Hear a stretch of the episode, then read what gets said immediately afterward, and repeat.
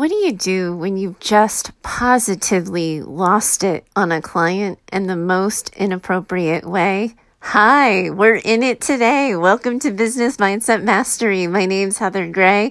I'm a mindset and performance coach for business owners, leaders, and entrepreneurs. And today it's all about being human. Uh, how do you recover when your best self failed to show up at the table and your sarcastic, sassy, snarky side won the day? That's what today's listeners dealing with. And I think we've all been there. Um, you might even find that you're rooting for her by the end of the letter. So let's dive in. Heather, I lost it on a client. I'm a financial advisor and help people pay off their student loans. I've had a client who is just rude and disrespectful. He talks down to me, implies I know less because of my age, and has stated that he does not need to pay me because he has not saved the money he thought he would by working with me. He consistently refuses to follow my advice and direction. I just returned from vacation to four emails from him. I reminded him that I was away for the week and he made a comment that he paid for my time off and that I was benefiting from the poverty of others. I was rude in my response, retaliating with all the ways that he's responsible for his financial collapse and all the ways I would never be where he is. He hung up and, of course, won't pay now, but I'm appalled at myself. It's not like me to take these things personally. I've been known to say that I work with narcissistic and entitled pricks for a living. This one, though, this one got under my skin. I'm so ashamed and upset with myself. I can't move past it, and I'm wondering what you think I can do to calm down about it all. Okay, first of all, your integrity and your character were questioned. And it sounds like this isn't the first time this guy went after you in a way to deal with his own embarrassment and insecurity around his financial situation. It sounds, I don't know when this happened and how long you've been sitting with it, but probably while you were on vacation, I did an episode on how to handle nightmare clients. And so you might want to go back a few episodes and listen to that because a lot of managing nightmare clients comes comes with boundaries, expectations, and knowing from the get go what both sides of the agreement are responsible for. That being said, you're going to have to forgive yourself and you're going to have to figure out a way to make amends because you got yourself caught in a moment of being human. We all lose it at some point in time in the most inappropriate way ever. We all lose our patience, say the thing that we wish we couldn't say. We go for the jugular to end the conversation because we're tired of having it. We do choose the low road sometimes. It's not the worst thing to happen, and you can recover from it the first sort of instinct I have is for you to decide what you need for yourself to feel like you've done amends. Because this guy went after you, telling you that you went on vacation at the poverty of, like, at the expense of the poverty of other people was mean, cruel, and hurtful. You don't need to go back and engage with this man. You can close the door. He doesn't, you know, he doesn't need per se that amends process. He doesn't need the apology, but you may need to give it because I know that there have been plenty of people who have come after me and gotten under my skin, and I can't sit with myself until I go back to the situation. I can't get right with myself until I've sort of appeased my conscience a little bit. So if you feel like you can move on and leave this without saying anything to him, that might be the best thing ever because you're talking about someone who has a pattern of behavior of being mean and disrespectful to you. So after he got under your skin and he got you to go to the lowest common denominator, I don't imagine that the light's going to dawn over Marblehead that he's going to listen to an apology. My guess is here, based on the pattern of his behavior, he's just going to use it as another opportunity to vindicate himself and beat you down and make you feel small. But if you need to say something because not saying something is inconsistent with who you are and how you move through the world, I would put it in writing. I wouldn't do it in an email. I would do it good old fashioned snail mail and I would send him a letter and I would simply acknowledge, you know, we talked the other day when you you made the comment that my vacation was at the expense of others I got upset and I did not respond in the way that I wish I had. The words that I chose were inappropriate for the situation, not ones I would use in a business setting, and I regret them.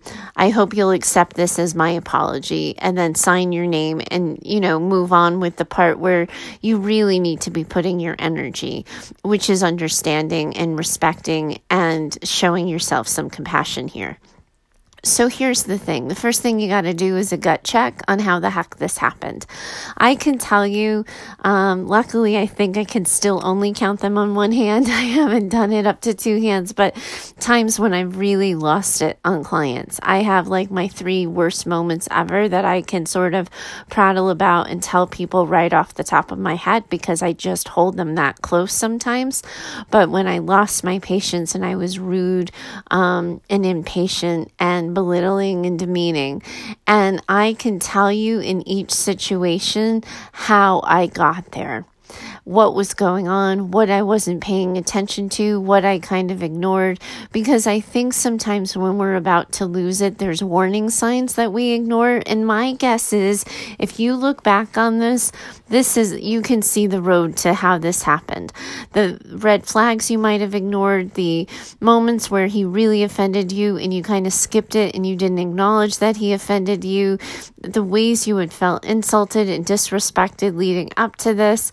And then he went after your character and your integrity and you just lost your patience.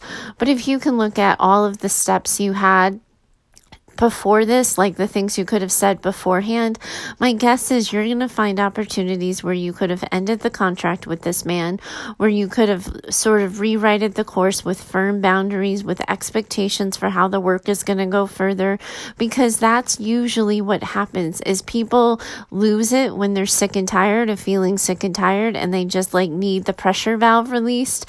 So a lot of times chasing the tail goes back to figuring out what other opportunities opportunities were there to release that pressure valve before it just exploded on you. So I'd want you to do some sort of, you know, just balance check in on this. Like, how'd you get here? How did this happen? What weren't you paying attention to? And then I would really spend some time asking yourself, what do you wish you had said?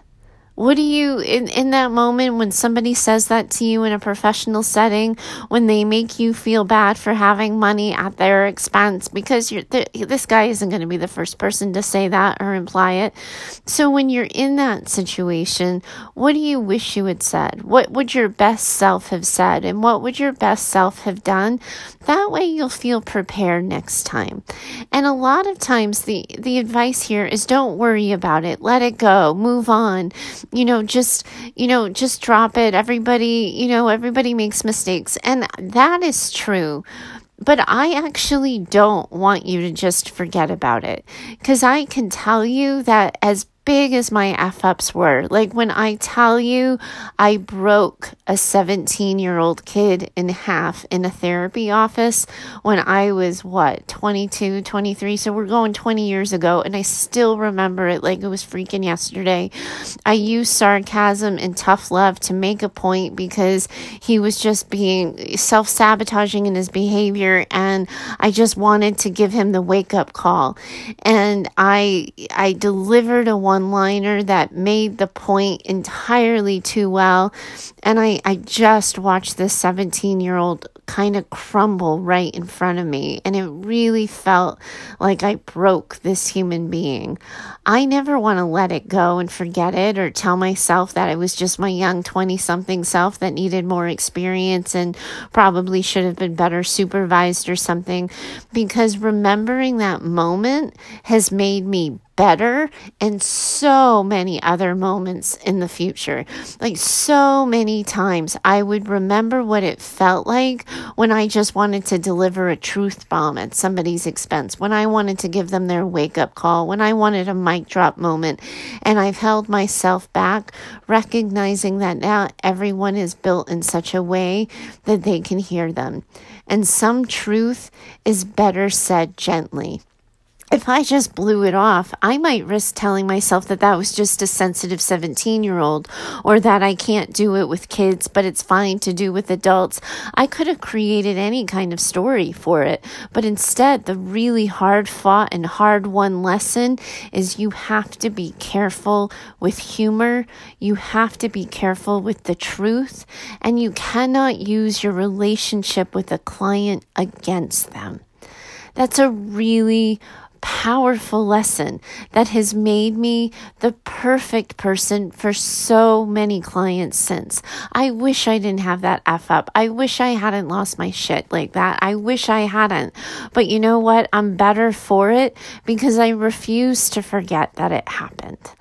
The other thing, too, on the flip side, is I want you to use some perspective on this. You didn't tell me the words you said, but it sounds like, you know, you, you basically used his own choices against him. But I also want you to look at, in terms of the worst thing ever to say, how bad was it? Because I can tell you about another moment that when I tell you I was so upset about it. It's embarrassing to talk about now, but I was so upset about it. I couldn't breathe. Like I, I almost kind of started hyperventilating. I was probably, um, I was still in college, so maybe 19 or 20 years old. And I was a camp counselor for kids who had been abused, um, and in the foster care system, they were awaiting foster care placement and I was directing some I was on a bus and I was directing kids like they had to move forward or back or whatever it was however my hand was moving. I, I can't remember exactly how it happened but this girl just had my suddenly out of freaking nowhere this girl had my hand in her mouth and she was biting down impossibly hard on three of my fingers and I couldn't get my hand out. And you know like if you've ever been bit which in residential working without out of control kids. Unfortunately, I have a couple examples of that. But you can't pull your hand out, otherwise, you're like scraping and creating a worse sensation. So I couldn't get my hand out. I wasn't able to talk her to letting go of her, the clench of her jaw. So I hit her on the top of her head, and she, you know, was surprised, opened her mouth, and I got my hand out. But when I tell you my immediate story in that event was that I hit a kid that I became the thing that these kids were so afraid of, that the adults who were supposed to keep them safe would one day abuse them, that I had done that.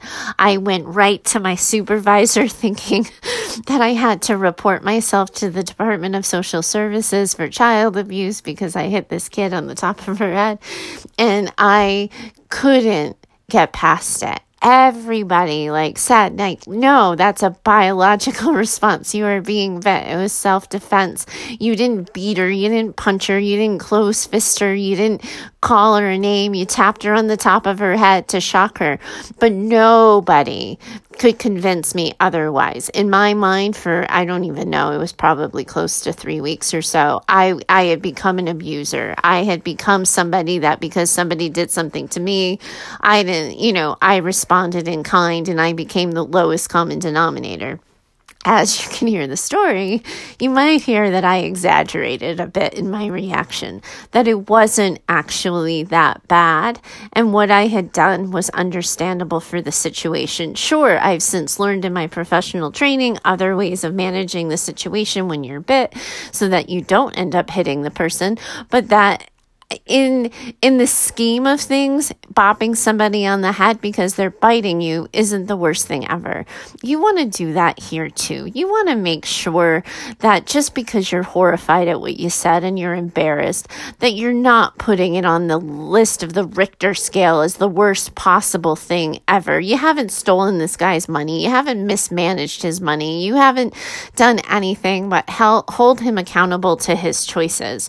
So if you're giving this more energy than it deserves, you're going to lose out on the lesson because you can't learn the lesson from this graduated, exaggerated point of view.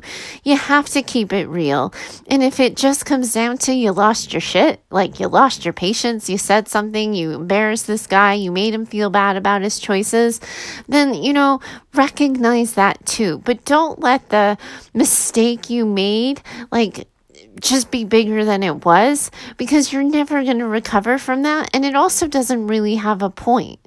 the next thing you want to think about is how are you going to let this go?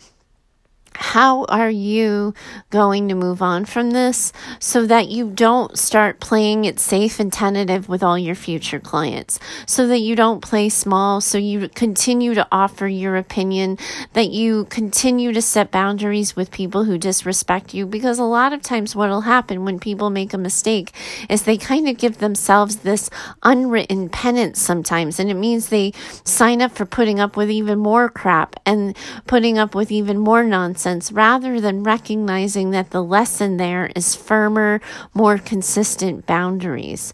So you want to make sure that going forward, you have a plan. So when you have a client who acts in this narcissistic, entitled way, when you have a client who is so embarrassed and can't imagine his own feelings about putting his finances in front of you, which is the story that I'm imagining because it's the same thing that used to happen to me when I was a therapist. When you're younger, it's even harder when your clients are older than you for them to lean on you and accept your help about things that they're so embarrassed by. So this guy's mess is this guy's mess, but this is going to happen again because you're talking to people about something that's incredibly vulnerable and they're not always going to be their best selves as they talk about it. So what are you going to do going forward? How do you want to make amends? How do you like want to move through the world with these folks going forward? When they go personal, when they go low, what is your response going to be? Because the more you can prepare yourself for that, the more empowered you feel that it will never happen again. Because you can't just wish that it'll never happen again. You can't just say, oh, I had a bad day, I had a headache, I'll never do that again.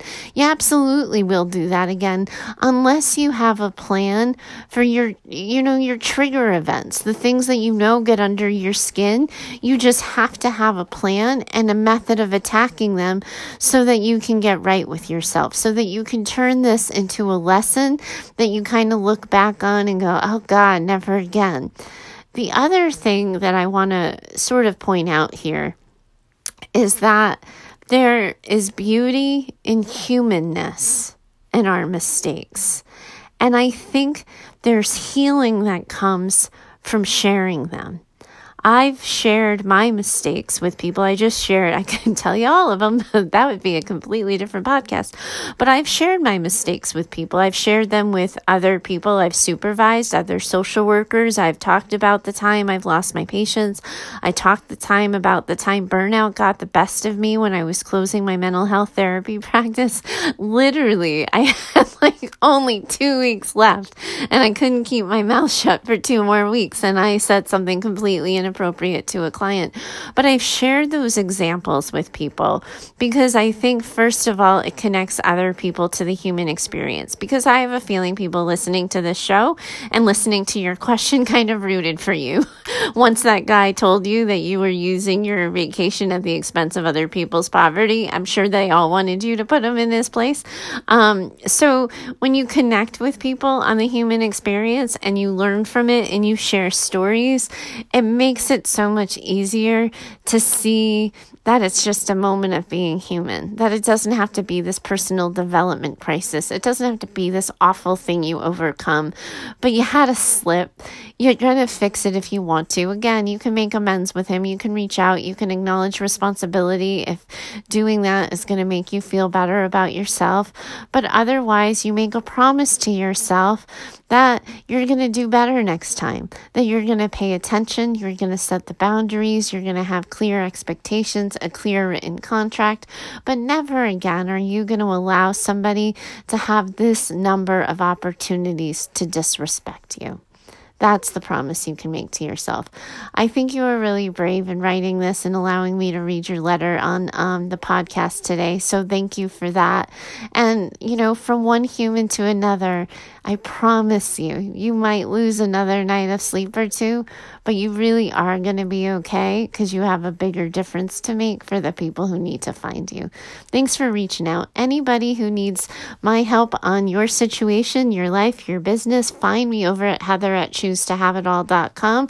The queue of letters in my inbox is drying up, so that might mean I have to start rambling about a topic of my choice unless I get some questions in. So the best questions always make for the best pod. So glad to be talking to you guys about being human, getting in the mud, getting out of it, cleaning ourselves off, dusting ourselves up, and just getting on with it. Thanks so much for joining me today. I look forward to talking to you next time. Bye for now.